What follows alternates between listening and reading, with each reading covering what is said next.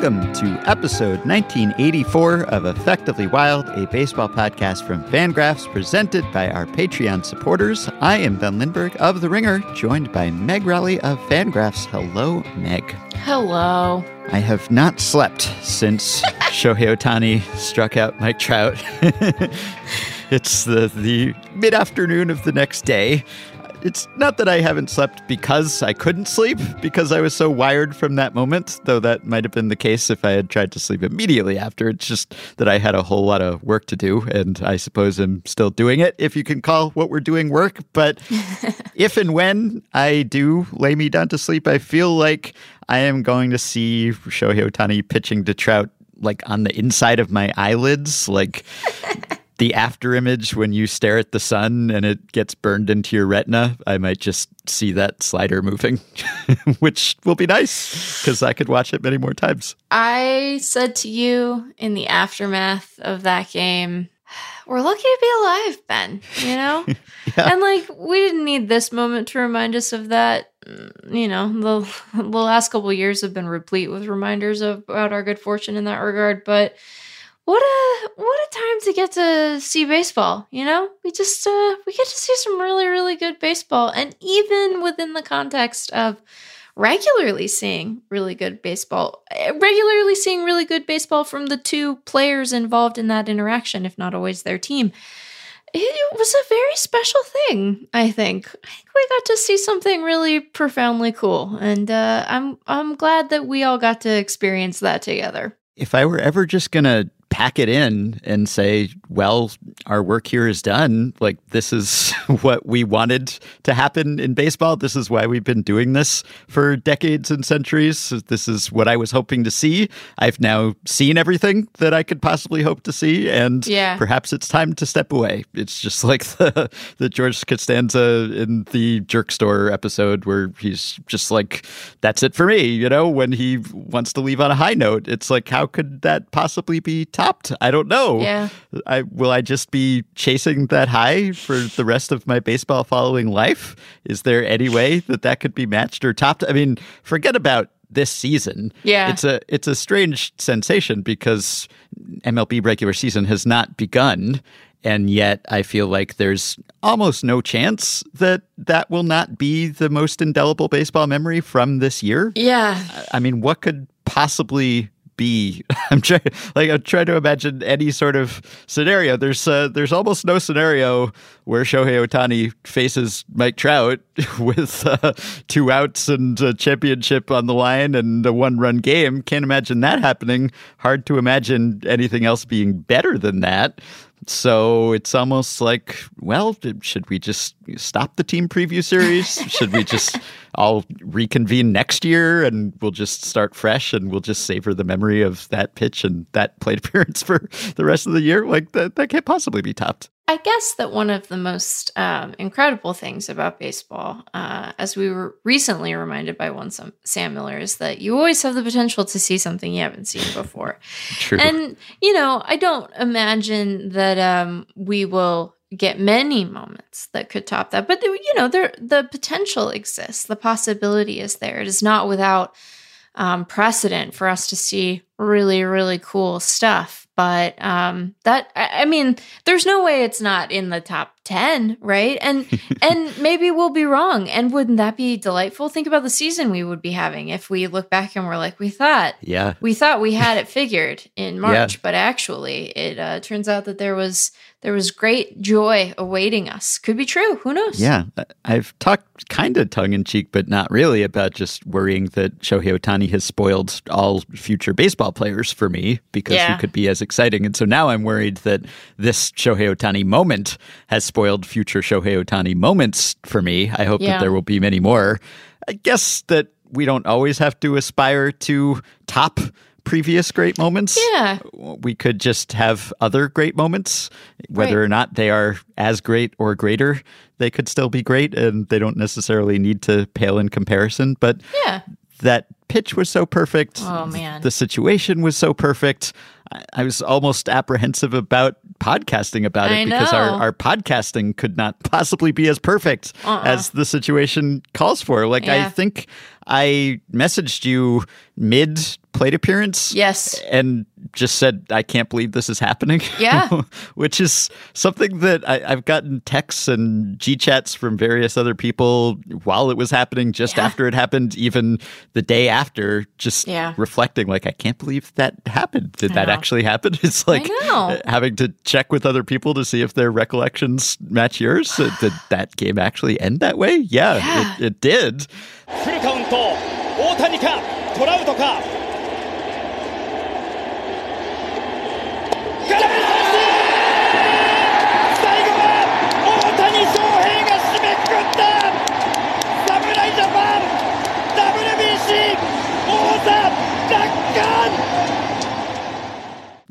Any situation had called for an emergency podcast, it probably would have been now. And yeah. so if I hadn't had a zillion things to do and if it hadn't been pretty late already, then that would have been the moment for us to swing into action. But maybe it's for the best that I've settled down slightly because I just would have been probably giggling deliriously at the moment, which might have been good podcasting. I don't know.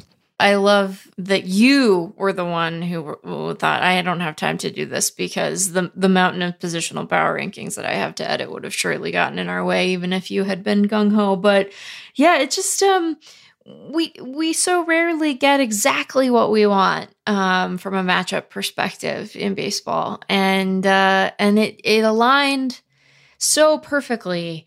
I didn't really have a, a vested interest in the outcome of that of that at bat really i wasn't sitting there like I, a, a, rooting preference didn't emerge for me mm-hmm. um, which sometimes happens you know sometimes you think you're neutral and then you you feel feelings and you're like oh no i, I guess i do have a preference underneath what i thought was um, just an excitement to be here but i did really just admire like you know mike trout famously like hits low fastballs really well. Like yeah. he's really good at that. That's I mean, it's clearly not the only thing he's really good at, but like among the things that you and I would say eh, about Mike Trout, like that would be one of the things we'd say about him is that he's good at that.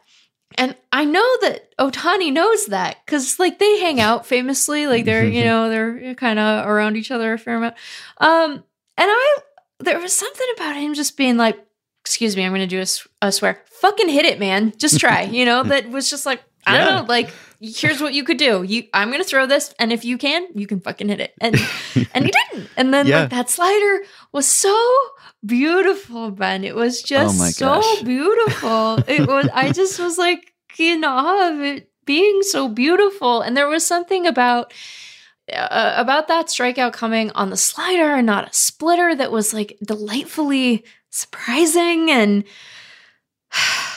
it was really it was really something. It was really something. And i think you know the the somethings about it they kept they kept going after the moment was done right? Like you got to see the reaction of Ohtani's teammates. You got to see Ohtani like peak celebration, excitement, Ohtani. And we've seen mm-hmm. him, you know, be excited about stuff before. It's not like he isn't expressive. He's not completely stoic or anything like that. But like this is like the most amped that that I have seen him be. And that was so nice. And and I think it was Stephanie Apstein that pointed out that because it's the WBC and there like isn't an owner like they just yeah. at the end of it, when Rob Manfred's there to like present stuff, he's just like giving it to the dudes who yeah. who like won. That's a good you know? Point. Yeah. There's no like besuited billionaire weirdo. Like that's just like the there's just baseball, you know? So like that was great and like the reaction of the fans was so cool and you know, even in defeat, like the the Team USA guys were clearly so happy to have had this experience and like it felt like it was really great. I don't remember who who among them it was that said this, but like they talked about being disappointed, but that it being a great night for baseball and mm-hmm. you know, both Trout and Ohtani talked about how they had like this was like the most fun ever. Ohtani had like the best day of his yeah. life and yeah. it was just it was a really it was really a cool thing, you know. Um sometimes we look back on life and we're like, wow, that moment ended up being singular or important in a way that I I'm only able to appreciate with the benefit of hindsight. And I don't want to make too much of like other people winning in, in terms of my own like enjoyment of my job, but it's a really cool game. And I think that it is really nice to have reminders of its potential and how special it can be because we do deal with a lot of like again i'm going to do a swear a lot of like sloggy bullshit with baseball either in terms of stuff that isn't good in the context of the game or the people who play it or the people who own the teams or what have you or just like you know it it being like one of the days that the pirates plays the reds you know like mm-hmm. so like we have those days too and i think that having big reminders of of what it can be in sort of its ideal form is is really nice because it it like underscores why you want to deal with the sloggy parts, um, either to make them better or just to endure them. So I was, yeah. Oh Ben, what a what a time to be alive, man! Like, there look at us. This is such a build up to it too. I, I mean, oh, yeah. people were. I was joking about it. I was referencing maybe this could happen on our previous podcast, right? And people were talking about that possibility, not seriously thinking that it would happen. Right. And there was this great rising action of the last three games in the tournament, I guess, excluding the U.S. Cuba blowout. Yeah. But the U.S quarterfinal victory and then the Japan Mexico semifinal, which was uh, incredible, and then the final final. Yeah.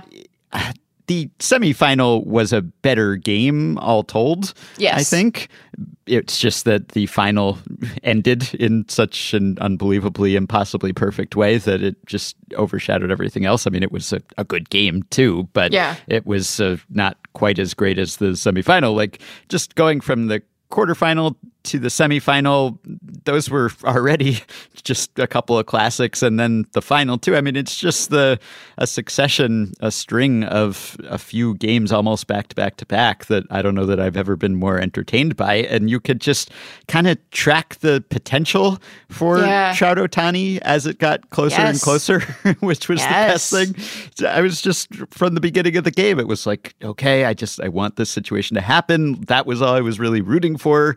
Just just they have to keep it close, or this number of batters have to come up in this inning to make it likely that Trout would be up in that inning. And just everything kept perfectly falling into place. Like there was yep. a time there where it looked like Trout probably wouldn't get up, and then Darvish ran into a little trouble and left some guys on, and then it was like you're you're doing the math, you're counting like yeah.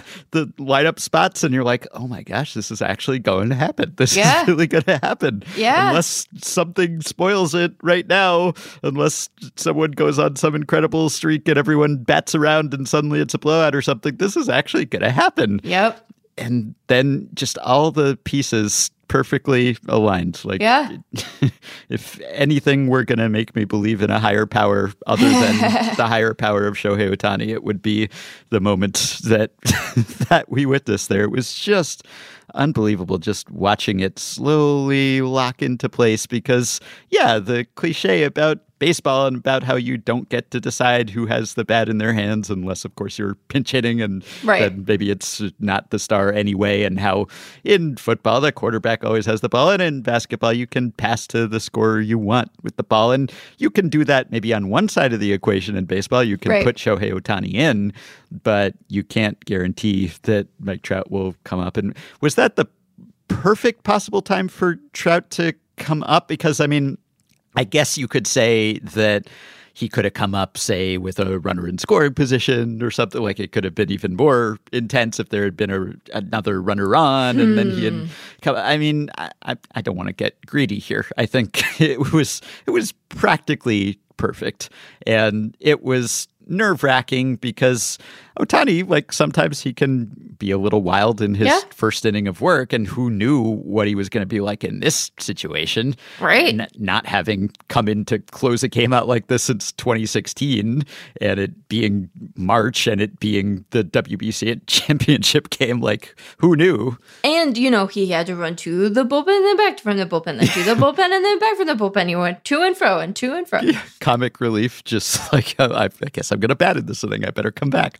Yeah, that was just one of those sights that you would never see with anyone else at any other time. And I, I think that probably like bases empty, two outs, it's about as good as it gets. Like, I guess it could have been a situation where any old hit would have tied the game. Maybe that would have been even more suspenseful. But there was something about just no one else being involved yeah. in the picture. Just, yes. just those two, you know? Yes. Just bases empty. Like, even if it was obviously unlikely that Trout would take him deep and tie the game right there, it was just like no complications, no distractions, no base runners, nothing. Just these two guys that we all wanted to see. Yeah, I um I suppose that a runner on and him having the potential to walk it off yeah, okay, maybe. Maybe that's better. But you're right. There's something about like that moment being almost intimate because it really was just the two of them was really really special and really something. Oh, man. I I yeah, I don't know. I don't know what to I don't know how I'm going to gauge other baseball. It was funny cuz I you know, I we I watched this and then um I put late spring training action on because I was like, I gotta come down. yeah, that is quite a come down. Yeah, it was Royals and Cubs, and it was raining. Um, and and and the Royals broadcast was talking to Vinnie Pasquantino in the dugout, and you, you know, once again, we'll just say delight. Uh, what a treat! And they were having a little fun about the hype around Ohtani and Trout because obviously the game had uh, ended and Japan had won, and um, was talking like, "Oh, did you know that they're teammates?" did you know? You know, he's talking to MJ Melendez, who was also in the WBC, and um, he's like, you know, like how you and I are teammates. They're they're teammates too, and it was very funny. Um, and I I appreciated the ability to goof on it, but I was like, but they, but it is amazing though, Vinnie. Like the mm-hmm. thing is, Vinnie, incredible. Like this. Yeah you know, yeah. a, re- a remarkable thing that we got to watch while you're playing in the rain in Sloan Park. So yeah, I, I could never get tired of talking about it or uh-uh. watching it or hearing about it. I don't care if it's cliched or if everyone's saying the same things about that moment because it made us all feel the same sort of things. It was just worthy of all of the reactions. And I was chatting with someone in the moment who was saying, I don't think I've ever rooted against a U.S. national team in an international competition, but this yeah. is going to be tough knowing that Ohtani was coming up. And I was uh, examining my own rooting interests. I think it became clear to me pretty quickly that my loyalty was not to my nation, right. but to Shohei Ohtani. that was my my citizenship is is Shohei Ohtani, basically. So I think I had a pretty clear rooting interest there. I definitely didn't want to see him blow it. And then I immediately felt a little bit bad when he struck out Trout, and I felt a little bit of elation, and then I felt a little bit of betrayal. Oh, not as a traitor to my country exactly, but just as a traitor to Trout because he has also yes. brought me so much joy. Right? Yes. Like, these are the two players I've probably talked about most and thought about most yeah. and written about most. And yeah. the time that I've been covering baseball, and I guess it is encouraging that I thought Mike Trout would be the most interesting player ever. And yeah. then another player comes along who's Mike Trout's teammate and somehow supersedes him in how fascinating he is and perhaps how talented he is, certainly in some ways. So this was almost like a passing of the torch type moment from the player I thought of as maybe the greatest of all time to the player I now think of as yeah. the greatest of all time, whether or not he equals Trout's uh, career production just in terms of what he is capable of doing. So, really, it was kind of a baton passing moment. And I didn't want Mike Trout to feel bad in that moment, but one of them had to feel better right. than the other. and they're pals. So, yeah. I'm sure no hard feelings, but they're both competitors and they would have liked to win. But it was just perfect. Like Kyle Kishimoto tweeted the PitchBot grades yeah. for the slider, which was somehow the stuff grade for that slider was an 81 on the 20 to 80 scale. it, just, it just broke the scale. and it was just like perfect pinpoint location. Oh my gosh. And just also not even the fact that that plate appearance took place, like it could have ended on the first pitch. It could have yep. ended in some weak way. He could have yes. popped up. It could have been over quickly. Yes. And instead goes to full count. I mean, already an embarrassment of riches that this is occurring at all. And then the fact that it goes full and you have this back and forth and you have Ohtani just pumping 100 and then a wild one at 102 and I think Smoltz was even saying in the moment, it looks like Trout can't hit this fastball. He should just throw another fastball. And I was thinking, I don't know, he's still Mike Trout. And if you throw him the same pitch over and over again, eventually he's going to time it. And I guess Ohtani was thinking the same thing. And really, it just didn't matter because he uncorked just the perfect slider. So at that point, when you have perfect stuff, more perfect than perfect, apparently. It almost doesn't matter probably what pitch you throw because no one was going to touch that. And if Trout hadn't swung, it probably would have been a strike anyway. It was just absolutely perfect. Yeah, it was. Um, you want the conclusion of that to be dramatic and you want it to feel weighty and you want it to feel like it was earned. You know, if he had like rolled over uh, one and just like grounded out weakly, uh, it would have been meh. If he had, you know, if he had even like blooped a little single, I would have been like, eh. you know, it needed to end with a home run or a strikeout. Basically, like that was those were those were my preferred outcomes. I wanted one or the other. I mean, I don't want to move away too too quickly from the best uh, plate appearance uh, of our lifetime. But I do want to give Kyle Schwarber a little bit of credit because um, sure that that was determination. That was a determined at bat. That was him being like, "I'm gonna hit a home run, yep. or it's gonna kill me," and and he did, and it went really far. How many yeah. feet of foul ball did Kyle Schwarber uh, accrue in in in that at bat? Do you think was it a yeah. million? Who could count even? it was really a lot. Yeah, it was really a lot yeah, uh, there were great moments elsewhere in that game. There was, of course, Trey Turner hitting yes. yet another home run. There's yes. Murakami hitting another home yes. run. Like uh, there were occasional moments where I would look up and I would think, "Oh my gosh, this is incredible! The stakes and the adrenaline." And Merrill Kelly's pitching. Oh, and Kyle Freeland's pitching. Hmm. Well, all right. Forget about that though, because uh, it, it, that would sap some of the urgency when I was in the mindset of like, "This is the must-win game." Game and we want our best out there. And then Kyle Freeland's out there. No offense to Kyle Freeland, former effectively wild guest. Jason but, Adam is just yeah. out there and no one is warming. Ben. yeah. Ben. I'm I'm glad that no one was warming. I'm glad that nothing happened other than what happened because there could have been a butterfly effect and it could have screwed things up and we could yeah. have gotten a different matchup and then it wouldn't have happened. So thank you, Mark DeRosa, for managing exactly as you did. Mm-hmm. thank you to everyone for doing exactly as you did mm-hmm. so that mm-hmm. that moment could come to pass. Just the best. I mean, look, we don't have to belabor at this point and I know I know that smart people who we know disagree with me. You disagree with me a little bit. Joe Sheehan really disagrees with me.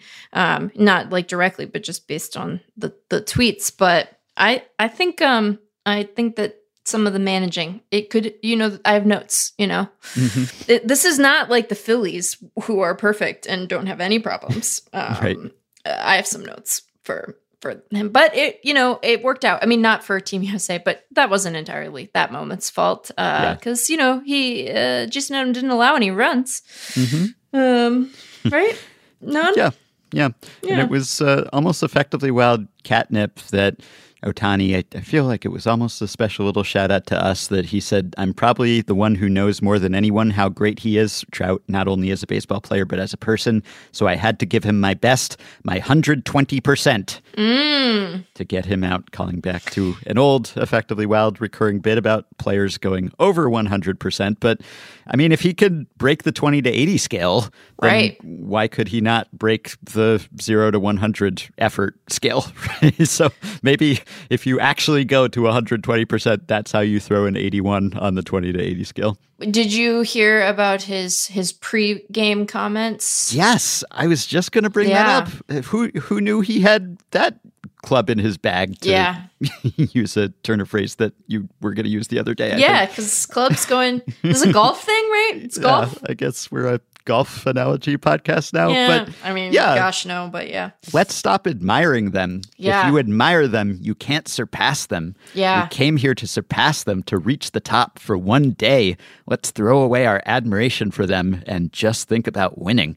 I started our previous episode chanting USA, and now I'm chanting the opposite of that Yeah. after hearing that pep talk. Yeah. Beat beat USA. Stop admiring USA. I'm Yeah. inspired just by that. So, yeah, I mean, I didn't know that he had that aspect of things. I'm never surprised by anything he does or says, but he often seems like such a laid back, happy go lucky kind of prankster person who's Yes. obviously super committed and hardworking and, and incredible, but less of the outward kind of intensity and and not that that was uh, intense or rah rah necessarily it was just i think probably the perfect message for that team so he's uh, almost inheriting the Ichiro role of legendary pregame pep talks so that's a, a special surprise i didn't know he had that in him and so like poetic. Yeah. you know. Mhm. Um. uh, yeah. I, again, I don't. I don't want to sound overly surprised, but seems like a a very knowing thing. You talk about a lot of these guys who I imagine do have aspirations to play in in Major League Baseball at some point, but being able to just focus on the skill you have. I, I think we're, you know, Ben, we've talked about this maybe, but I don't know that we quite have um have it gauged right in terms of how good NPB is. I think that we think it's. I mean, not you and me. We know stuff. You know, we're in the know. But I, I think popularly people don't appreciate the quality of that league. yeah i agree I hope that this sort of dispelled some of that. Like it's not big league quality all the time, but I think it's better than people give it credit for. Oh, and yeah. and like boy, the the best over there, sure. I mean, they're it's it's um yeah. So let's put Yeah. some, you know, let's have the appropriate level of respect in my opinion. I agree. Yeah. I Yeah. mean, not every aspect of performance always translates perfectly Sure. well, but when I see a top performer in that league, my default thought is not, I wonder if he could do it here. It's uh, assuming that he could do it here. Yeah. Like, that's sort of my assumption. If someone performs at that level in that league, Yeah. then until proven otherwise, I assume that Yeah. they could be some sort of star over here. Obviously, that hasn't always been the case, but it has been often the case. And yeah, seeing that team perform as well as it did. And that's one of the things that I really appreciated about the WBC in general is just the diversity of gosh everything in that Yeah. tournament right like the Yeah. diversity of skill level so we get to see some of the very best players in the world we also get to see some players who would not normally be playing those players and Sure. that led to some really fun moments and great human interest stories and also moments when you can appreciate how incredible the best players are because there is that kind of contrast and the same range of body types right like Yeah. some bodies that you probably wouldn't see in the big leagues uh, every now and then. I mean, there are all sorts of outliers physically in the big leagues, but you know, there were some guys who were thinner or thicker perhaps than Yeah. I'm accustomed to seeing big Yeah. leaguers be and they were all out there on the same field and also just the diversity of batting stances and styles and repertoires just because there is a little more variation if you're looking at Samurai Japan and you're looking at Team USA. I mean, there are obviously different mechanical traits that you see on the whole among those two teams and across different countries. And that's fun. It's great Yeah. to see different ways that people can play baseball at a really high level.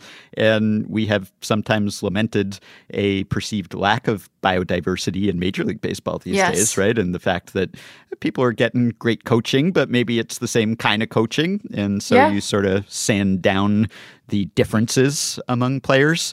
And then you watch the WBC, people from all over the world, all different kinds of coaching, and they have totally different approaches to the game. So just visually, it's stimulating because it's like, oh, I don't usually see someone who throws like that, who swings like that. And even just the stylistic approach to the game. Like, yeah, we can criticize sacrifice bunting and whether it makes sense analytically, but you watch the Japanese team play and you see the craft that they bring to getting a bunt down yeah. in a high pressure moment with two strikes. Yeah. And whether or not it's always analytically the correct move or not, you can still sort of uh, appreciate the skill and craft that goes yes. into it and also the difference between that and the dominant MLB style of play. Yeah. So really just you're having all kinds of diversity. It's people from all over the globe playing baseball. Obviously, they're going to look different when they do it and they're going to play differently. And that's a huge selling point in my book. Yeah, I think that it's a really it's just a really terrific reminder of the different sort of manifestations that quality baseball can take. And you know just because it is a different thing and just because like you said it might not always be perfectly optimized doesn't mean that there isn't real skill on display. Sometimes the way for the game to really take on the sort of meaning that it needs to we need to make the thing we think is the the very best in the whole whole world meaning major league baseball a little bit smaller and acknowledge that there's like room for a lot of other folks. And I, I think we got a, a great opportunity to do that. Like, it wouldn't have been bad for the WBC if Team USA had won, but I think in some ways it's better for like baseball um, as a concept, not like one baseball as a as a strategy, but like baseball as a concept in a game that that they didn't win because mm-hmm. like there are a lot of really amazing baseball players all over the world and i think that putting us into a, a broader global context just allows an opening up that is yeah. really exciting. Um, and and I think I've been especially pleased to see like the players on Team USA seemingly approach this moment with that kind of spirit. You know, yeah. there wasn't bitterness. I mean, I'm sure they're disappointed that they lost. Like you, all you had to do was look at, you know, Merrill Kelly's face when he left the mound or Trea Turner in the dugout after the game was done to see like this really meant something. As an aside, like I felt bad for all the Phillies on that team. yeah. Been a heck of a couple of months for those guys. um, but it clearly meant something pretty profound and meaningful to them. It was an important moment, but like even in their disappointment they were able to see like what it what it could mean and the potential it carried. And that was i thought that was really cool too yeah, and players matching the emotions and the intensity of their opponents, even yeah. if they're not normally people who play loud, so to speak, just being like, well, we got to match this because, yeah. especially if the home crowd is not rooting for us, if it's not really our home crowd, even if we're on U.S. soil here, then we need to show that kind of demonstrativeness and emotion. And that was great. And trash talk, even. I mean, we yeah. could talk for a while about Randy Arozarena, but when he was asked, what do you expect from Roki Sasaki today, and he said, "What do I expect for him to lose today?" I mean, my goodness, and yeah. even Ohtani got in on that because before the game against Mexico, he was taking BP and he was hitting a bunch of bombs, which I guess he always does, but even yeah. more so than usual. And he said, I knew Team Mexico was watching, so I wanted to send a little message. If you leave a ball out there, that's what's going to happen. So even Ohtani with a little yeah. trash talk edge to him. This just it brought out this intense competitor, and yet everyone was having fun. Yeah. Like it was heated, but it was also like collegial. Yeah, like yeah. Roki Sasaki sending candy to someone he hit with a pitch, or Arozarena signing baseballs over the fence yeah. during the game while the yep. game was going on. Like it was this great mix of everyone really truly caring deeply, but then yeah. also having fun and just yeah reveling in that moment. It can and be done. It can be done. Yeah, at least yeah. for a couple of weeks. And yeah. and something I, I hadn't really realized, maybe it's obvious, but until I was writing my little ode to the WBC and advocating for it coming back soon at the Ringer, I hadn't really realized that it kind of combines the best of the wild card rounds, like the intensity of mm. a short series and single elimination and everything, but without the downside, all the understandable hand wringing that we do when a team gets knocked out in a game or best out of three after having a great six month, 162 game season, and we suddenly feel deflated because even if the game itself was exciting, it's like, well, wait, what were we watching right. all those other 162 right. games for? Like, what did that prove? Why did we do that? Should there right. be some sort of advantage there? And so at that point in the year in the playoffs, it can be fun, but you also have a sense of, oh, this isn't the way we we've been playing baseball all year, and they put all this effort into getting there, and it's just wiped away by this other team that's probably not as good because it didn't play nearly as well for the course of a full season. Like in the WBC, we don't really know which the best team was based on the results. Like we could certainly make an educated guess, and it's right. a format that lends itself to upsets. But that said, the five WBCs thus far have all been won by baseball powerhouses, yeah. Japan and the US and the Dominican Republic. So it's not like some Cinderella extraordinary upset team has won this thing. It's still pretty tough to do. But it just doesn't matter that much if one team beats another. Like, we don't know which team was better. It's not like they were playing qualifiers for months and months to get to that point, or that we have a, a whole season's record and run differential to gauge right. whether this was a fair result or not. It's like we don't know enough to be upset about the results uh, going against true talent or anything. And yeah. it, it wouldn't matter because we hadn't invested months and months into determining which was the best team to get in in the first place. So yeah. it just it doesn't matter. Like someone's yep. gonna get bounced and it's fine, but you don't have to be upset about it or question what it means or whether it makes sense to play baseball this way. So it's almost just the ideal format for me. Yeah. It, it just it takes the absolute best of October without the downside of October baseball that makes me resent the ways in which it's different from the regular season. yeah, I I only wish that it were longer. I think it could be longer and still preserve what you're talking about. Um, but you're right. I think that's a really good insight that we don't have, you know, it doesn't come freighted with as many expectations. We we have a sense of these things, right? Once you have electricians on on the team, you're like kind of able to ballpark it a little bit because um, we know what those comps entail. But you have the opportunity for discovery, I think, in a way that by the time we get to the postseason in the MLB season, like we don't, we're not really discovering anything new. Sometimes we see teams deployed differently than we do in the regular season. You know, sometimes you get like a, an incredible starter pitching in relief, or, you know, you get, you get I mean, just to like have a through line, you get Randy Arozarena being like the most incredible baseball player on the planet. How could they lie to him, convince him that it's just this all the time. Not like he's a bad baseball player in the regular yeah. season, but he he clearly has um a gear that is a little different, or maybe he seems to, yeah, or maybe the gear is the same and everyone else's gears are different, and that's why it.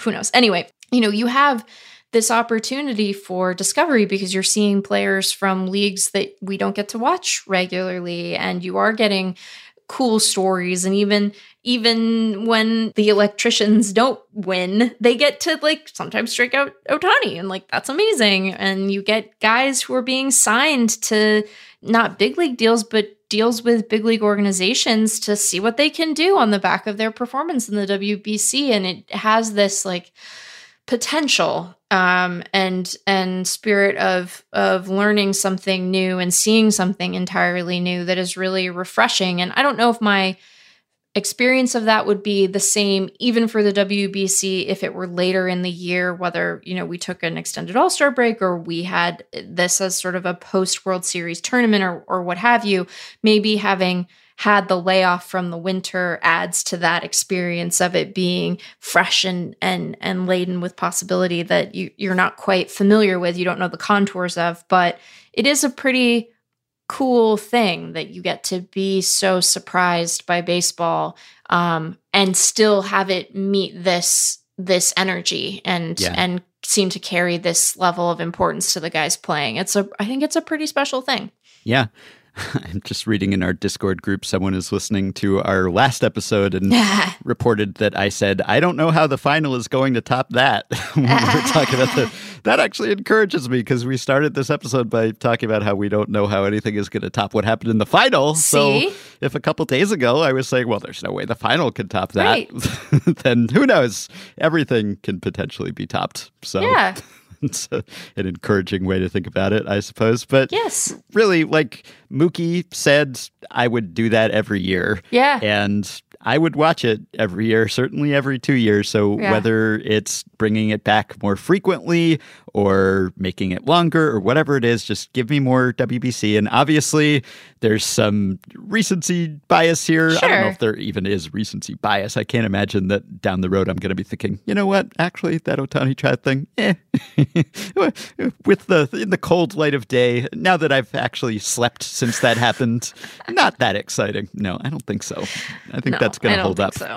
but, yeah, I think you're gonna. I think you're gonna feel good about that take a couple of weeks from now. Yeah, but that's like look you wind it up you you lay the groundwork you put all the best players out there. In my ringer piece uh, i made a comp that i don't know that uh, will be all that illuminating to you specifically but it's kind of like the the secret wars comics, the Marvel comics, where it's just like all the superheroes and supervillains and everyone are just like plucked out of their normal existence and placed into battle world, and they just mm. you get to see these team ups and these uh, matchups that you would never get to see otherwise, and that's what we got to see. So obviously it's not always or usually or ever going to end exactly the way that right. that did. You just you create the conditions for baseball greatness to happen and then you give it enough trials that eventually maybe the divine clockmaker or randomness or whatever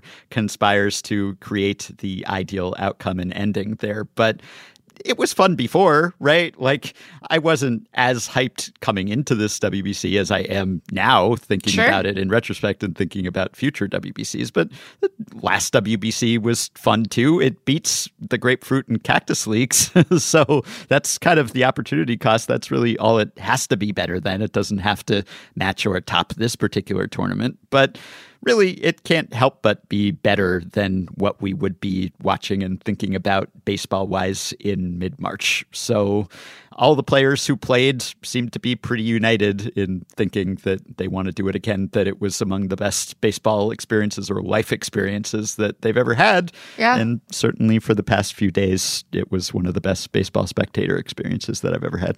Yep we really didn't even give much attention to the semifinal because we spent so much time talking about Trout and because it was a little longer ago. But I don't want to give total short shrift to that. We talked about Randy and the home run robbery, which I think was a legitimate home run robbery. We've talked about how sometimes uh, you can call something a robbery and maybe it wasn't actually going to get out. That looked like it was going to get out. And yeah. also, the reaction when he came down with it. And I wonder whether he had that holstered. Like, did he have that pre planned? Like, hey, if I rob a homer tonight, I'm just going to come down and fold my arms. I know the arm folding is, is kind of like his trademark move here, but just the blank expression, just the like no selling it and just holding that expression for a while was iconic instantly.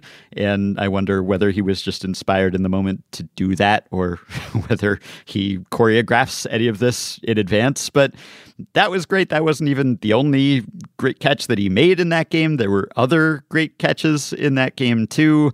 And the ending was incredible, too, obviously, with the walk off and Murakami kind of redeeming himself from having been cold in the tournament. And gosh, there were just so many moments in that game alone that has since been surpassed in my mind. But that was the peak. That was the highlight and the pinnacle at that point when that game was played. Yeah, I mean, yeah, gosh, what a cool. I'm sorry, I don't have anything to add. I don't know that I have a thing to add. It was just like such a cool, and then.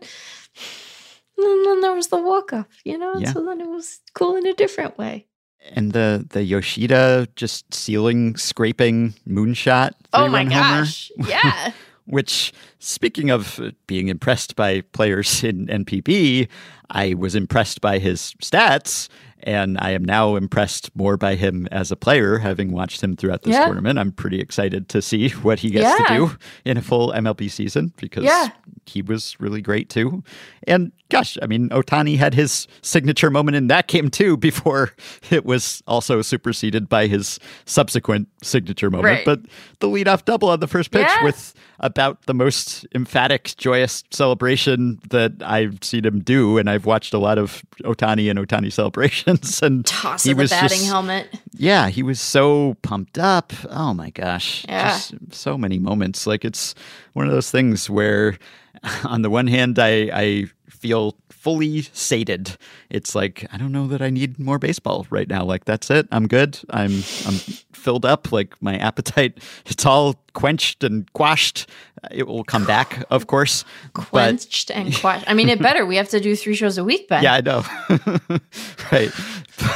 but but there's also just sort of a deep, satisfying, fulfilled feeling when I just run back the events in my mind and I just sort of savor them one by one. It's like just kind of, you know, running my tongue over this hit or that catch and just exploring the flavors of that particular highlight just as What a what a way to describe that. of course I would bring running my tongue over it into it without like even was so much more than I was expecting. You know, I wasn't ready for it, Ben. Yeah, I was like, "You wasn't running your either. tongue over what?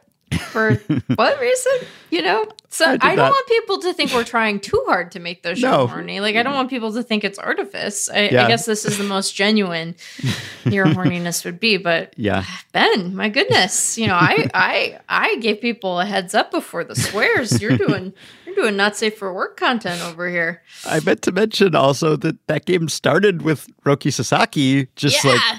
Firing. Oh the, my like, gosh. the easiest 102. Holy like Moses, I- yeah. I know Ohtani touched 102 at times in the start. Like when Yeah, he did. Sasaki throws 102, Yeah. it really does look easy. It looks like he could throw harder if he wanted to.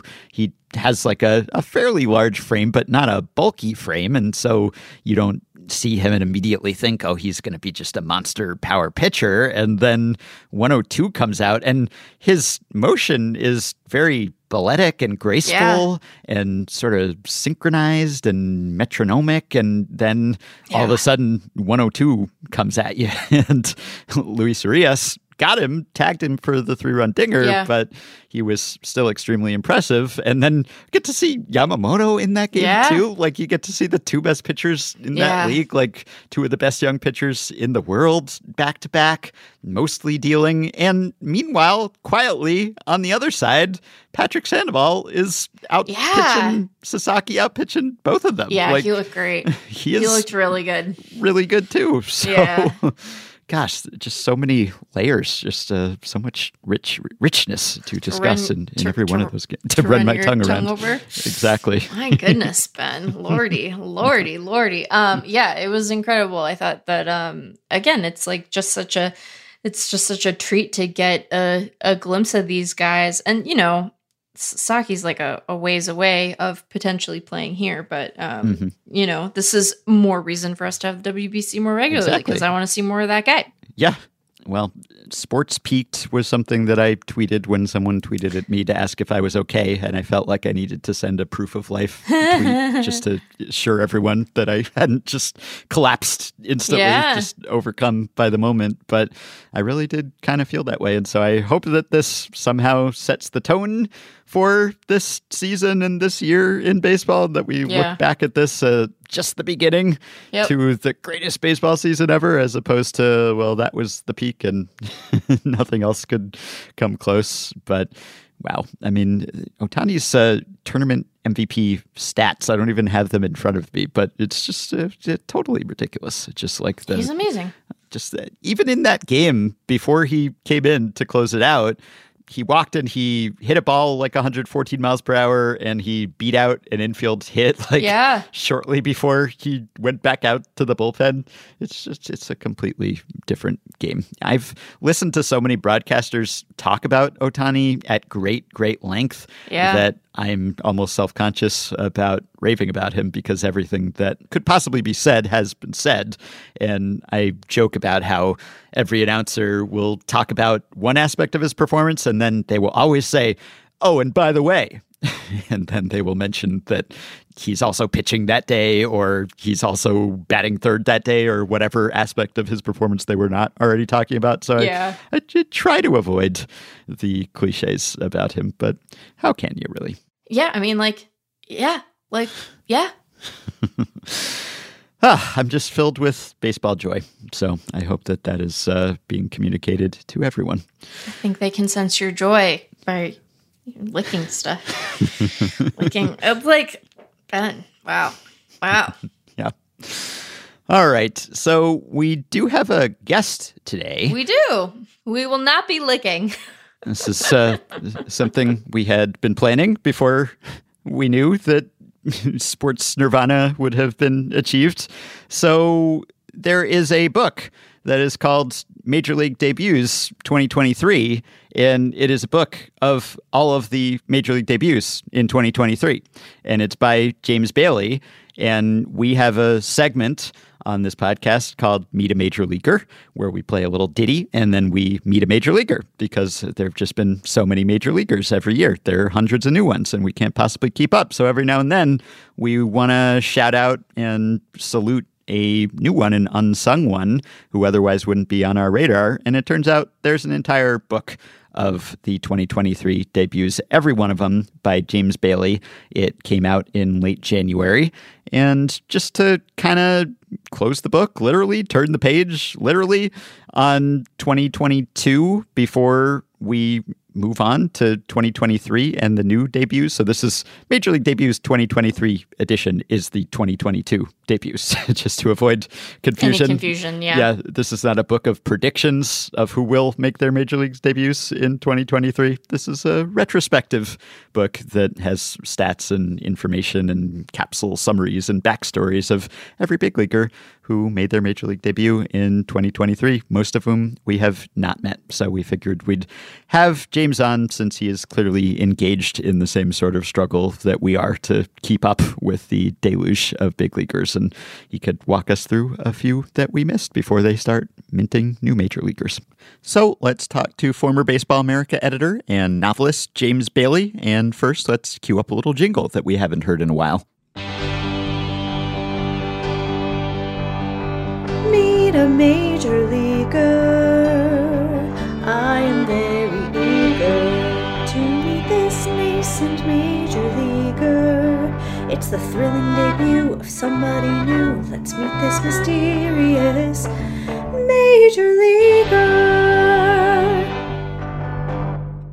And we are joined now by James Bailey, who is the author of Major League Debuts, the 2023 edition, which is out now. It is the first edition, ideally in a series, at least theoretically. James, welcome to the show. Uh, thanks for having me. Yeah, that's the plan. Um, see how, how the 2024 edition comes along, but work is underway. Well, as long as they keep making major leaguers, you never run out of material. So this uh, seems like it could be a perpetual idea. What gave you or your publisher or some combination of both the idea to make this a book because we have been tracking the new major leaguers. We do a little segment about it. I always have my eye on the baseball reference new debuts page to see the new players pop up, but a book about all of them that is uh, a laborious undertaking.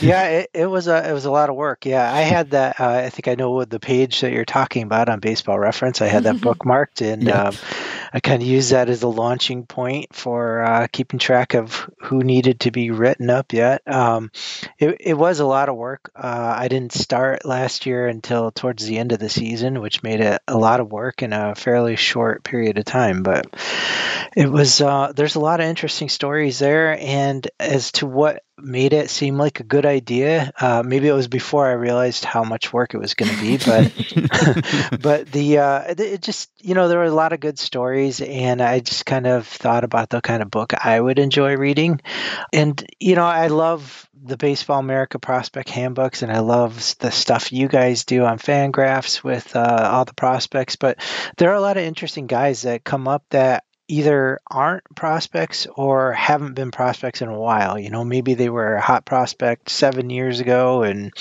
you know, things didn't go according to plan and finally they made it. So I just thought, you know, there's some interesting stories and I started playing around with it and kept on going. So yeah, that's sort of what we wanted to do with our series is just highlight the lesser known names because of course the uber prospects are very exciting but everyone knows them and you don't necessarily need to call anyone's attention to them because they're splashed on the cover of books and magazines but often it's the obscure guys and sometimes the guys who don't last very long right? But they made it which is worth celebrating whether or not they ever make it back and yeah we kind of tend to aim for the guys who are older and maybe they've been bouncing around for a while and sometimes there's a little less information to go on, which is a challenge probably when you're writing a, a book about those guys, because obviously they don't get the coverage that the top prospects do, but often they are the most interesting stories. So, what was your process for researching and writing?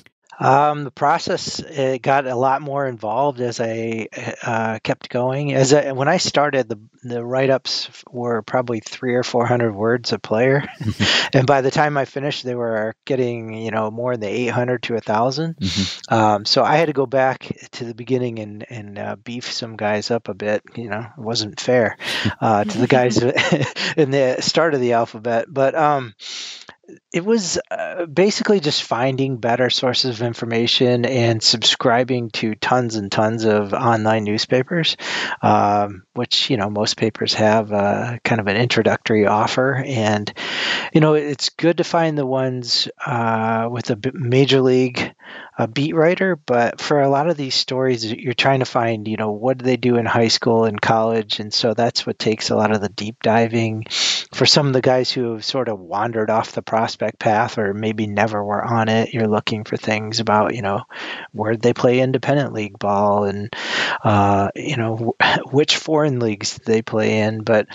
Um, not that I have a lot of great Mexican uh, newspapers sources, but not that I could read them very well if I did. But um, but yeah, you know, like you say, it's it, it is uh, it was almost harder writing some of the ones of the big star players because it's kind of an exercise in making sure you don't leave something out that's uh, part of the obvious story that everyone else has, and knowing that you're probably not going to be breaking any new ground there or telling people stuff they don't already know.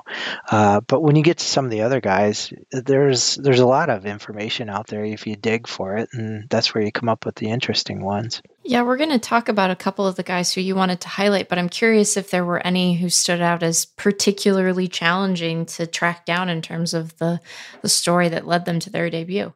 I will say generally, uh, and this kind of goes back to my not having any uh, good foreign language sources, but um, I think the hardest ones were some of the uh, the the Dominican and Venezuelan guys who. Mm you know, it's like the first you really hear about them is okay, he signed when he turned 16 or roughly about that. Some of them uh, didn't sign until they were significantly older than that, which is kind of unusual for uh, prospects coming out of those countries because, you know, the hot prospects, you know, they're the big deal, the international signing day and the signing period opens, and teams are using their budgets uh, to try and snatch up as many of these guys as they can as soon as they're available. But there were a few guys who signed, you know, when they were 19 or even older than that.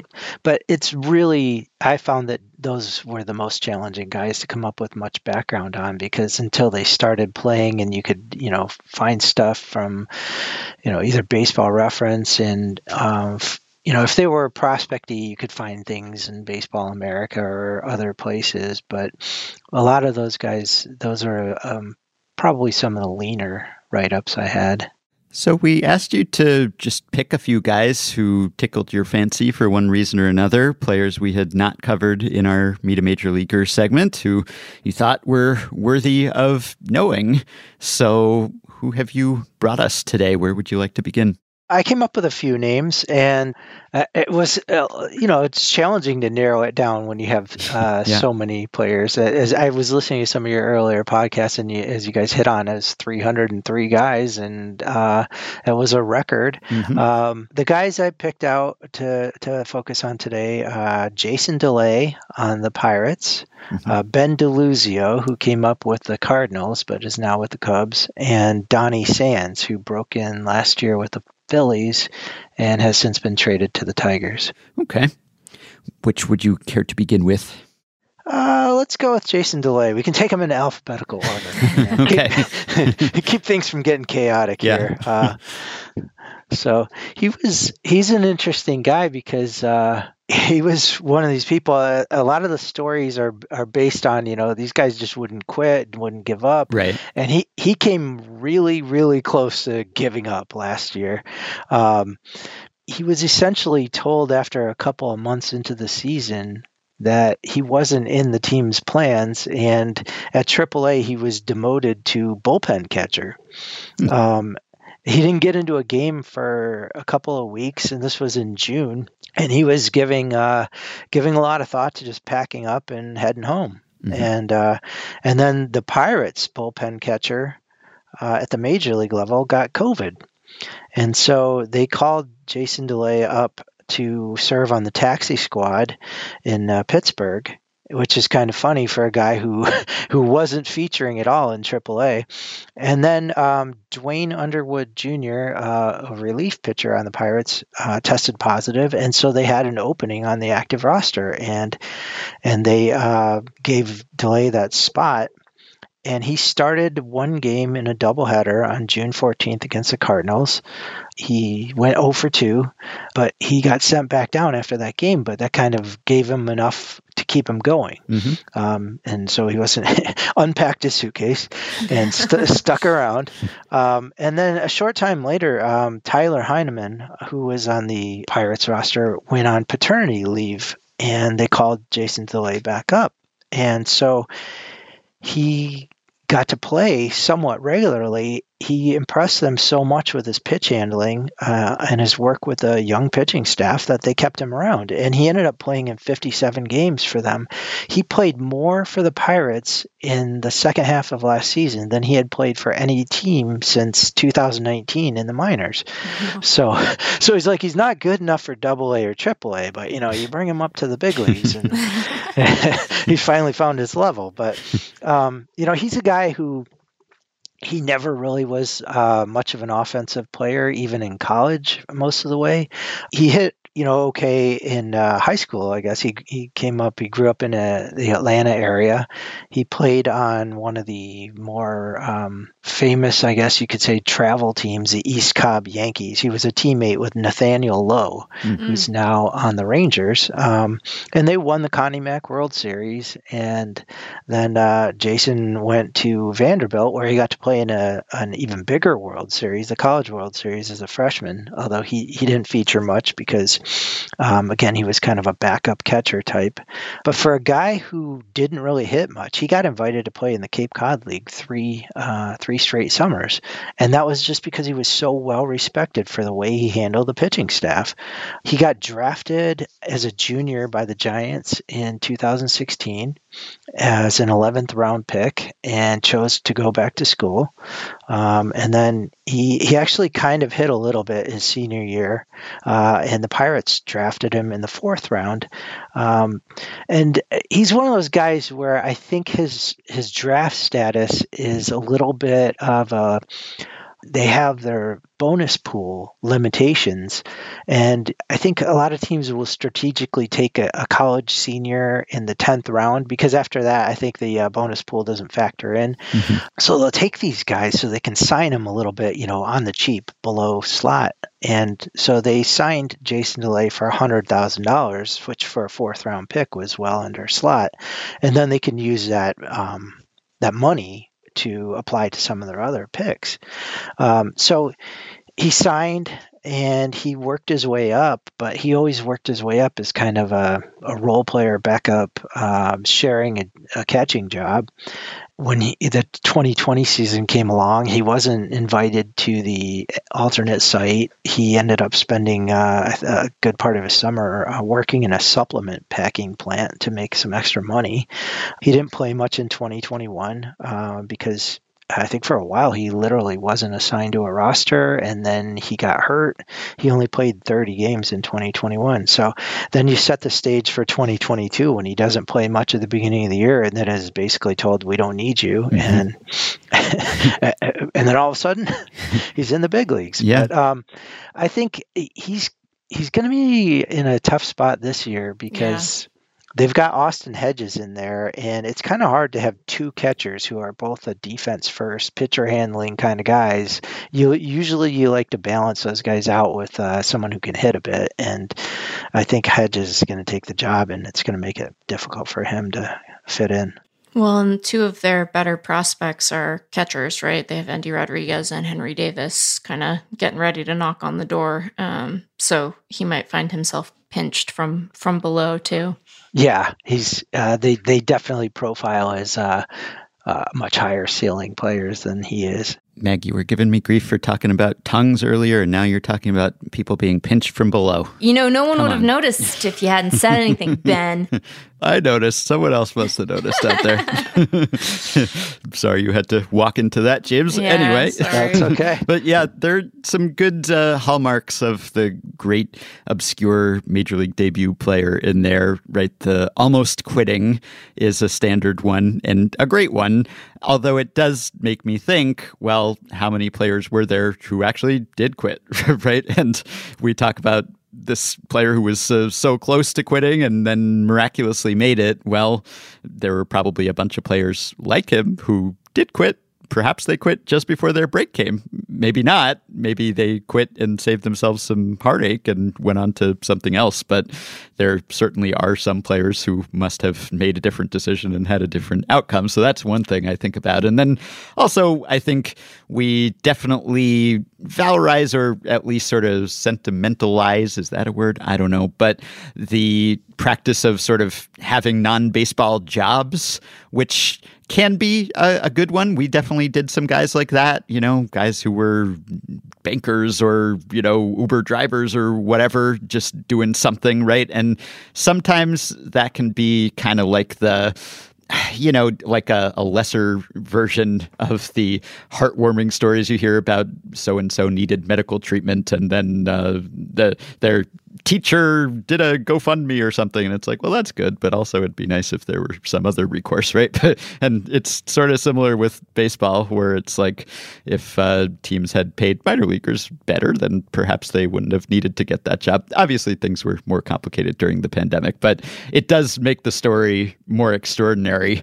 And yet, there are times when I read that and I think, well, maybe if that person had been better supported in some way, then they wouldn't have been in that position that they then had to make the improbable pivot from.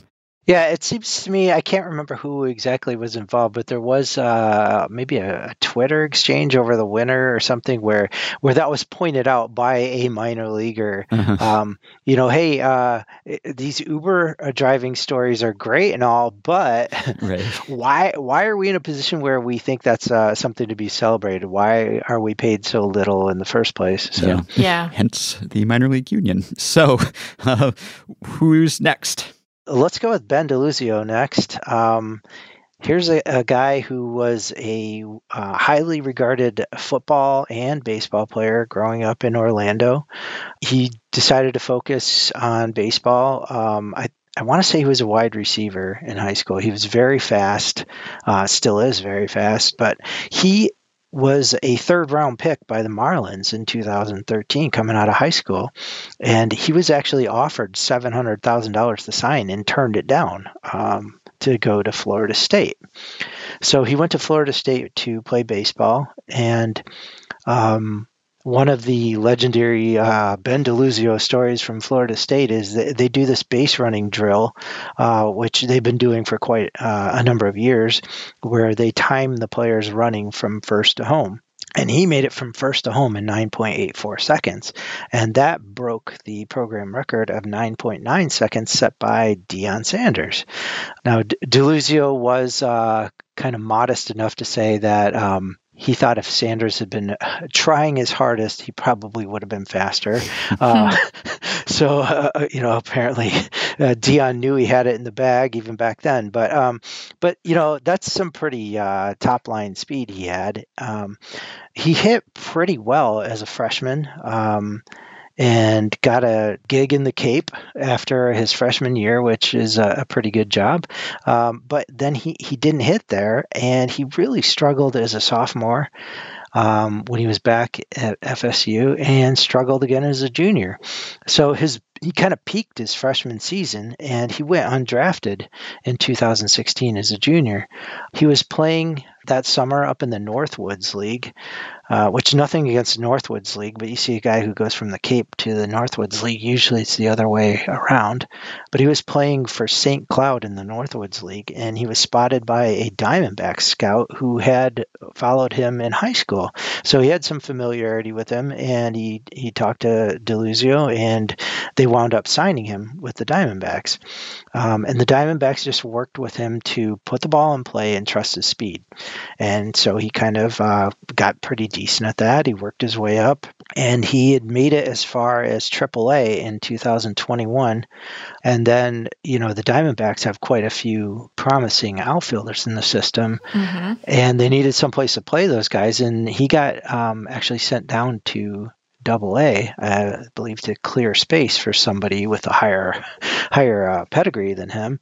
Um, and then they left him unprotected uh, after the season, and the Cardinals picked him in the minor league Rule 5 draft in uh, December 2021. So um, he came up to uh, AAA Memphis. Uh, he hit pretty well um, his first year in the system. He stole at one point. He stole 22 bases in a row without being caught. Um, and he got his chance um, in the beginning of September with the Cardinals. Uh, his first at bat, he was a pinch hitter, uh, drew a walk, and he scored on a home run. Which you don't have to be too fast for that, but he he definitely was fast enough. he could have done it on, on something else, you know, maybe a sacrifice uh, squeeze or something. But uh, he he took his time, and scored on a home run. Uh, but he he basically spent uh, a lot of time over the last month there as a you know a bench guy, defensive specialist. He's you know good outfielder, very fast. He hit better against lefties in AAA, and maybe that's uh, kind of the role. But over the winter, he signed with the Cubs, so he's going to be one of those guys that's fighting for that you know 26th roster spot, and. Uh, he also uh, spent some time this spring. He was on the uh, roster for Italy in the World Baseball Classic. Um, he went two for 16 in five games for them. So now he's back in camp and has to uh, make his case for a job. I could see him being kind of a up and down guy maybe this year. Yeah, it sounds like at least at the beginning of the month, it sounded like things were kind of optimistic for him that he might get a, a bench spot with them, um, as sort of a backup and a, a right-handed alternative to, to Bellinger. We'll see what you know his time away has yielded, but that would be promising. Yeah, I think it's interesting to see what what kind of a break it takes for some guys to to get that chance to stick a little bit longer. Yeah. Um, but you know, being able to to play all three outfield spots really well, uh, being able to pinch run, um, you know, it gives you a chance. But a lot of guys, you know, I mean, these teams often are only carrying about four bench players, and it's hard to. It's almost a luxury to have a guy who only pinch runs and plays defense. I guess that takes us to our third major leaguer to meet. Okay, third guy is uh, Donny Sands, who mm-hmm. He's got one of the most interesting, I think, as far as his high school time. Uh, and his, his, his story has got a, a, you know, it's not all happy. Um, I believe he was first in Tucson, and then this family moved, and he was in New Mexico. He was a bat boy at the University of New Mexico, hanging out with the uh, baseball program there. He was still fairly young when his father died of a heart attack. Um, his dad was a, a, military guy. He was in special ops, and uh, so then they don't have him anymore. His they they wound up moving back to Tucson, um, and his mom couldn't find a job, uh, and they wound up losing their home. Um, his mom moved back to Mexico, which is uh, where she was from originally, and she left Donny in uh, in Arizona with her car. And so he was on his own essentially for seven months while she was away and he often would sleep in the car because he had he didn't have a home. Uh, he would sleep at uh, friends' houses sometimes, but uh, there were quite a few times. I mean, he was he slept wherever the car was parked, uh, but he kept playing ball.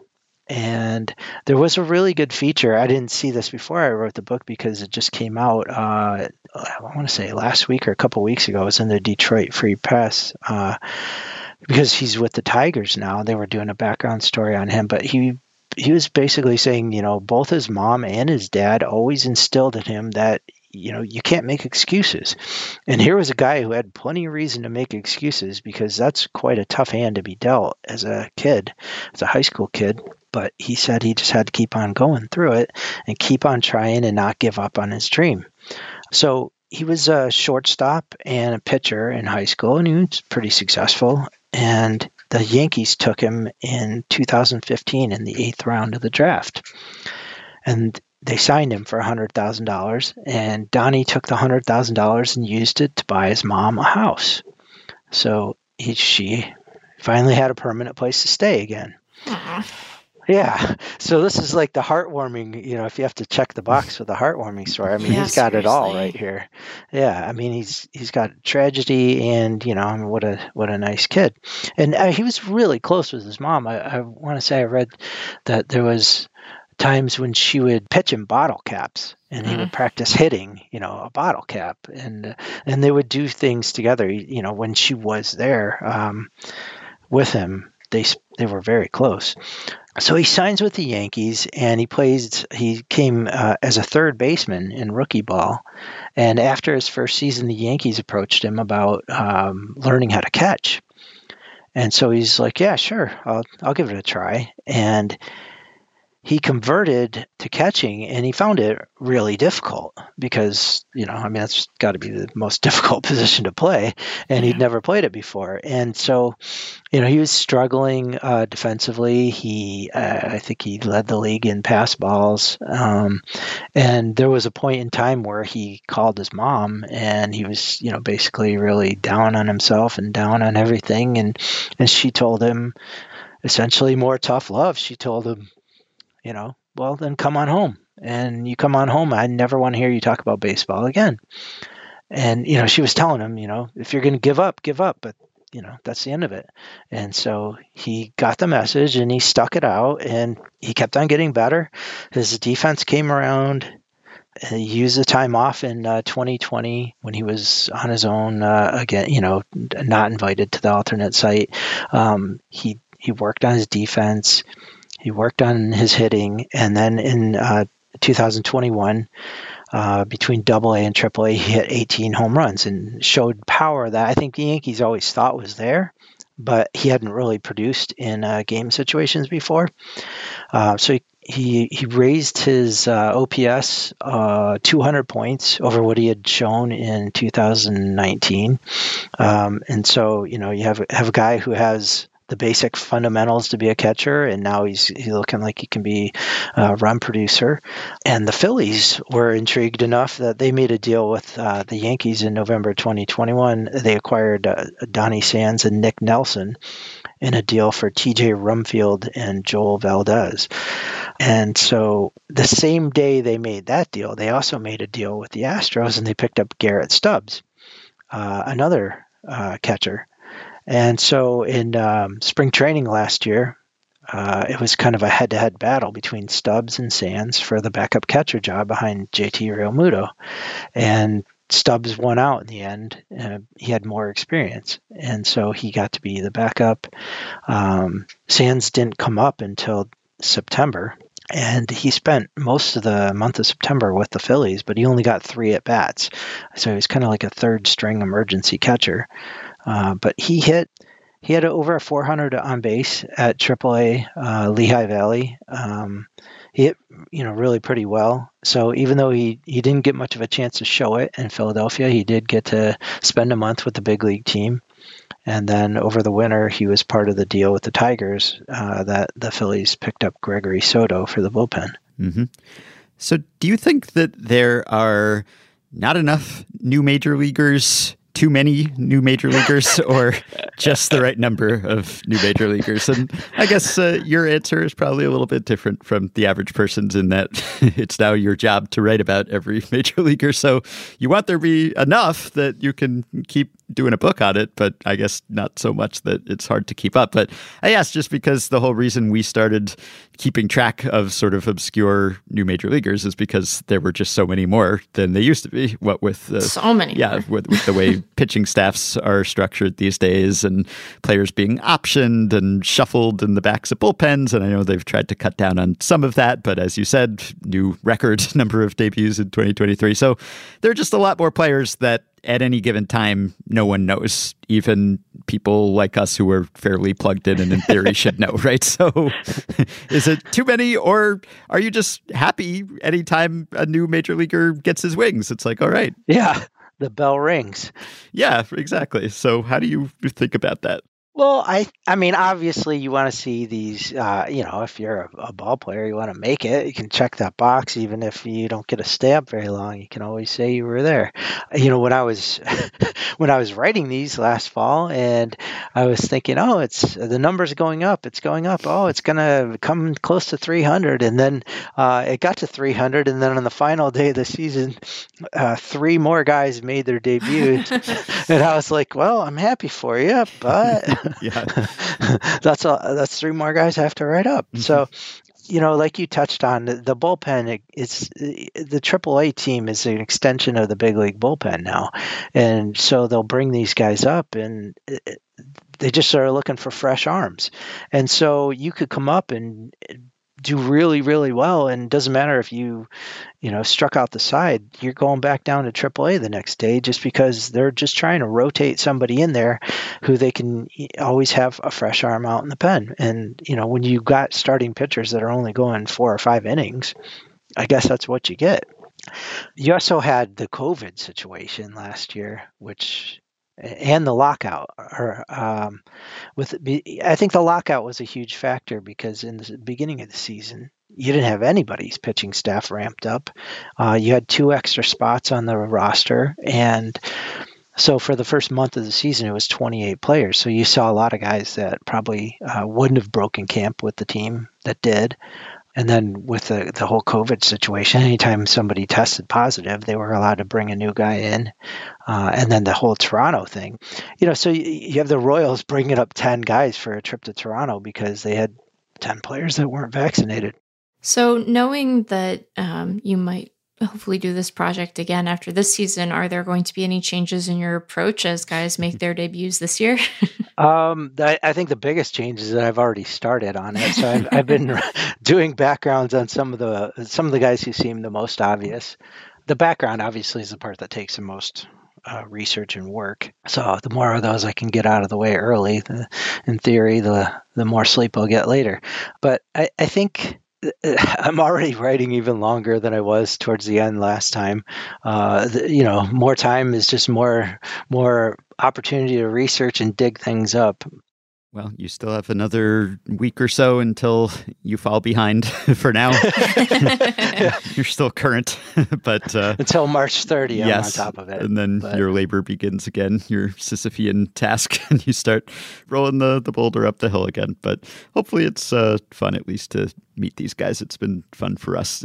We didn't have to do all of them though which maybe changes the the fun quotient slightly. But i think it's a cool idea for a book and a, a, handy reference source. And i hope this is the first of many. And i have my shelf for the baseball america prospect handbooks and i have my shelf or more than one shelf. It's kind of annexed another shelf now for the baseball prospectus annuals. And maybe someday i will have a whole shelf full of major league debuts starting with the major league debuts 20 2023 edition. So everyone can find James on Twitter at James underscore L underscore Bailey. You can find the book and information about the book at majorleaguedebuts.com. And of course, we will link to where you can buy it. So good luck with the task ahead of you. Thank you very much. I appreciate it. All right, so we will wrap up with our past blast, but since we're displaying all our segments here, can I give you a quick pass blast as a prelude? A pass blast to a pass blast? Did I say pass blast twice? Boy, you did. I really haven't slept in a long time. Stat blast as a prelude to the pass blast. Blast, blast away, Ben. Blast away. It will definitely be some sort of blast. So I'll play uh, our stat blast song, except we received a cover from listener Corey Brent. We have not requested more Stat Blast song covers, but he felt moved to send us one anyway, and it's a banger of a Stat Blast song cover. So here he is.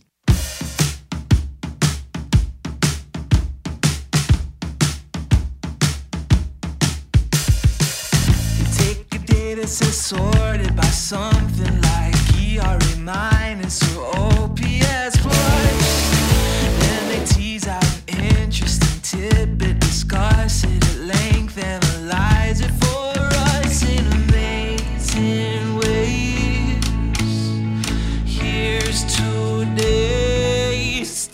blast. It's time for blast. It's time for blast. It's time for blast. Stat Okay, so this will be a quick one. I just happened to see on the baseball subreddit earlier this month, there was a post that was popular. Just said, Today in amazing baseball players' names, meet 18 year old Mexican infielder Ichiro Cano. Now, I had come across the name Ichiro Cano before. It's not really a name that you tend to forget. No. And it's Ichiro Cano is uh, an 18 year old listed on Baseball Reference as a pinch hitter, shortstop, and third baseman hmm. from San Jose del Cabo, Mexico. And the only lines on here in his age 17 season 2022, he played in the Mexican League for five games and five more games in the Mexican Pacific Winter League. But what you need to know is that his name is Ichiro Cano, and he has a baseball reference page. And by coincidence, he is actually listed at 5'11, 175, which is also Ichiro's listed height and weight at baseball Whoa. reference. Yeah, he's a switch hitter, though, and uh, a righty thrower, so not a lefty hitter like Ichiro. Anyway, perhaps that's where the similarity ends. I have not discovered the origins of his name. I assume it is uh, not a coincidence that he is Ichiro Cano. I assume that he is named after uh, at least Ichiro. I don't know if he is named after Robinson Cano or whether Cano was uh, just his last name.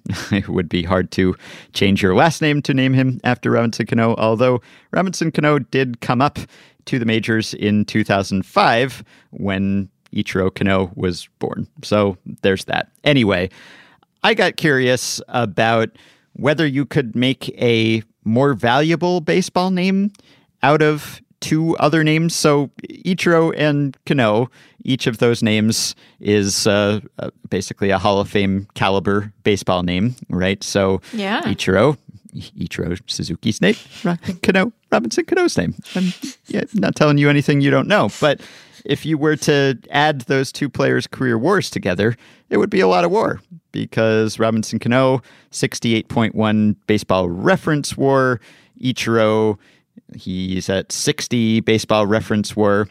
And if you put them together, that's a big number, but I wondered how much bigger a number could you get?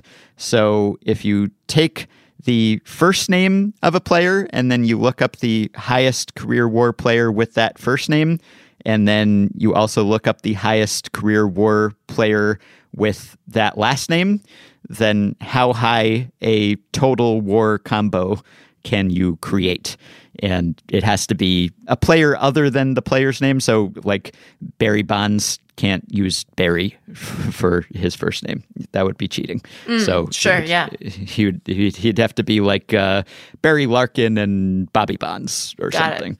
It. So I put this question to frequent StatBlast consultant Ryan Nelson, whom you can find on Twitter at rsnelson23. I assume this is probably Fangraphs War, but shouldn't make a big difference either way. And I guess I'll just give you the answer. The most valuable combined career war baseball name is Alex Cobb, which uh, doesn't have quite the same ring as Ichiro Cano, but he has the same first name as Alex Rodriguez. Yeah. That's a lot of war. He has the same last name as Ty Cobb. Ty Cobb. Yeah. it's a lot of war. Also a lot of war. So that is much more war than Ichiro Cano. That adds up to 263.2 total war. 114 or so from A Rod, 150 or so from Ty Cobb, and Alex Cobb only has about 17 war to his own name. Yeah. But by our weird definition here, that is uh, the all time most valuable combined baseball name. If you go down the list, uh, you will probably see some first names that you would expect. So, second is Hank Johnson. Mm. So, if we're counting Hank Aaron as Hank, I believe he's listed at Fangraphs as Hank. Some sources will list him as Henry. He used both. Some say he preferred Henry, but he sometimes signed as Hank. Anyway, if you treat Hank Aaron, Henry Aaron as Hank, then Hank Johnson gets credit for Hank Aaron and also for Walter Johnson, which uh, puts him just 0.3 war behind Alex Cobb. So he's at 262.9 career war. Hank Johnson, who had only 3.8 career war to his name. Third, Babe Young. so a lot of babes. Yeah. Maybe, I guess you could say that maybe you should use uh, your actual official name on your birth certificate for this exercise, but I think it's kind of more fun this way. So Babe Young gets credit for Babe Ruth and Cy Young. So it's a pretty good combo. Babe Young only 9.9 war himself, but that's a total of 259 war for Babe Ruth and Cy Young. And then fourth, Stan Williams. Good old Stan the Splinter, as they probably didn't call him. Stan, I, I, don't know. But Stan Williams gets credit for Stan Musial. Sure. And also Ted Williams. Yeah. So that takes him up to 257.6. And yeah. he had only 19 war to his name. And uh, then we end up with some combos of names we've already said because, you know, there are pretty common names there and those are high war players. So sure. you get uh, after Stan Williams is Stan Johnson, who is Stan Musial and Walter Johnson. Mm. And then you get Eddie Williams, who's mm. Eddie Collins and Ted Williams. Then you get Barry Jones.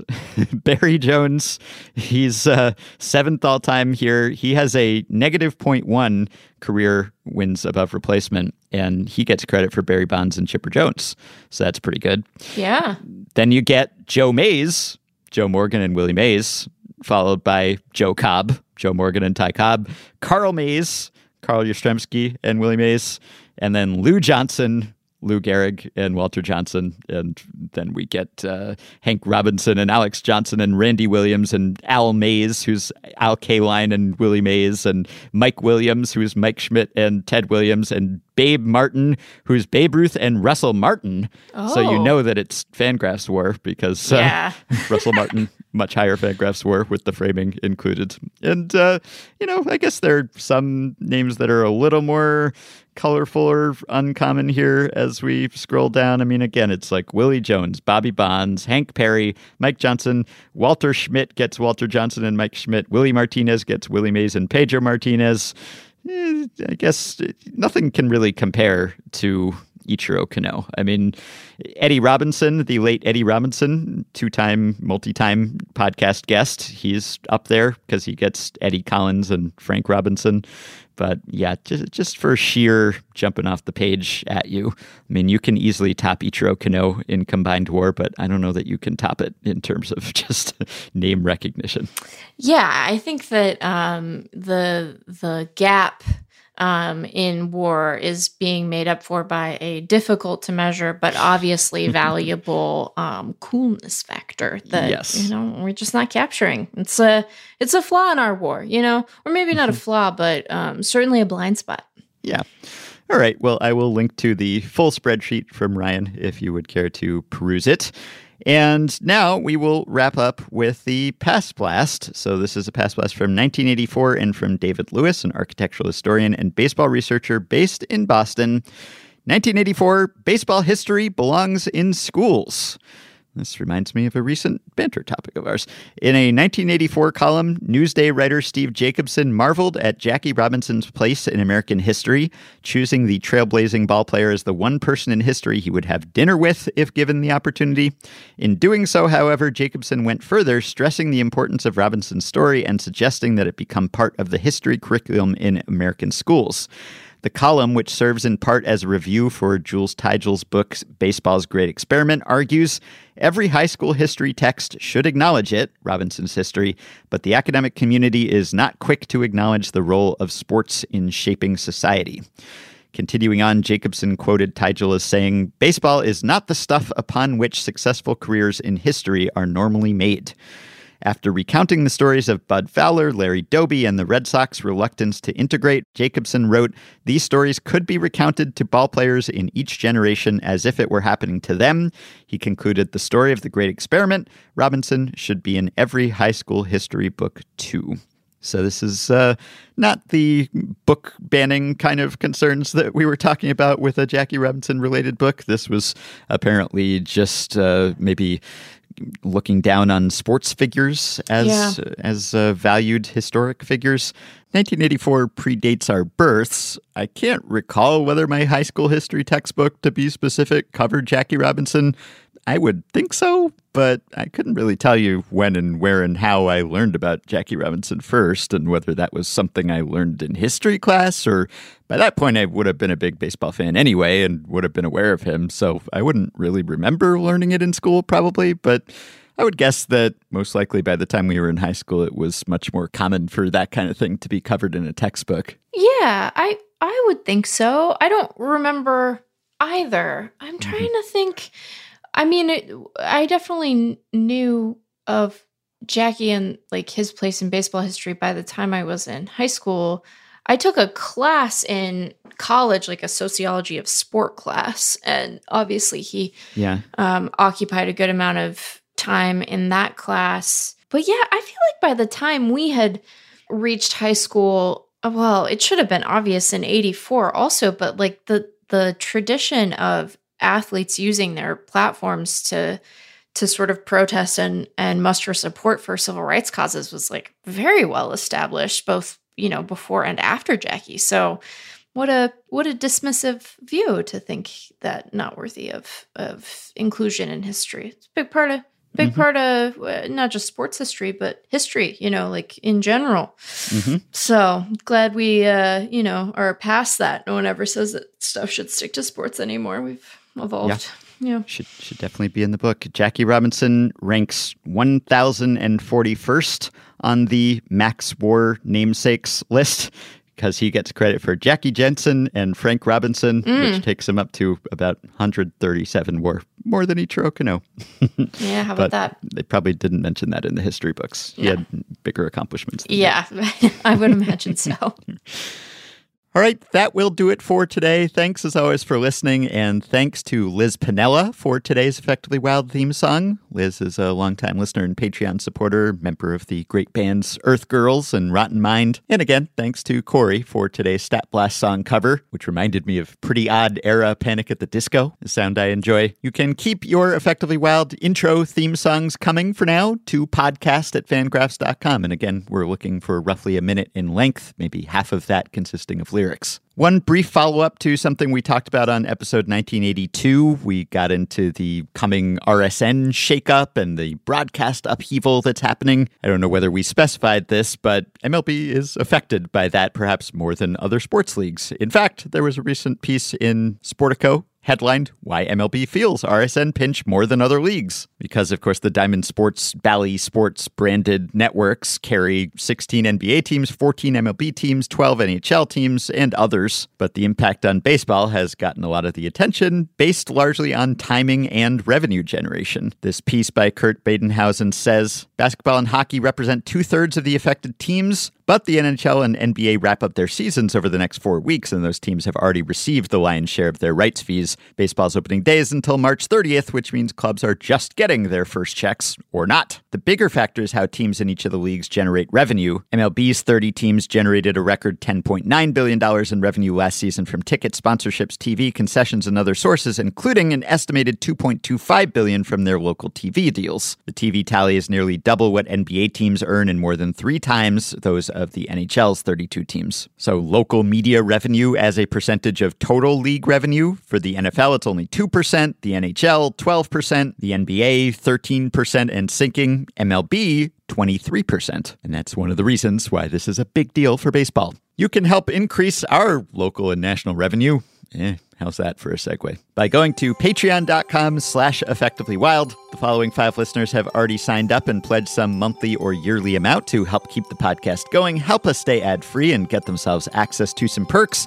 Carl Rohrback, Michael Foley, Quinn Sanchez, Justin Becknell, and Jacob Longo. Thanks to all of you. Patreon perks include access to the Effectively Wild Discord group solely for Patreon supporters. It is a thriving, bustling, welcoming, inclusive group. and All of our Patreon supporters are entitled to access it. Some of our Patreon supporters are also entitled to access our monthly bonus episodes, plus playoff live streams, plus discounts on merch and ad-free Fangraphs membership, and much, much more check out patreon.com slash effectivelywild. If you are a Patreon supporter, you can also contact us through the Patreon site. If not, you can still email us at podcast at fangraphs.com. You can rate, review, and subscribe to Effectively Wild on iTunes and Spotify and other podcast platforms. You can join our Facebook group at facebook.com slash group slash effectively wild. You can follow Effectively Wild on Twitter at EWPod, and you can find the Effectively Wild subreddit at r slash Effectively Wild. Thanks to Shane McKeon for his editing and production assistance. We will be back with the Padres and Reds previews next time. Talk to you soon.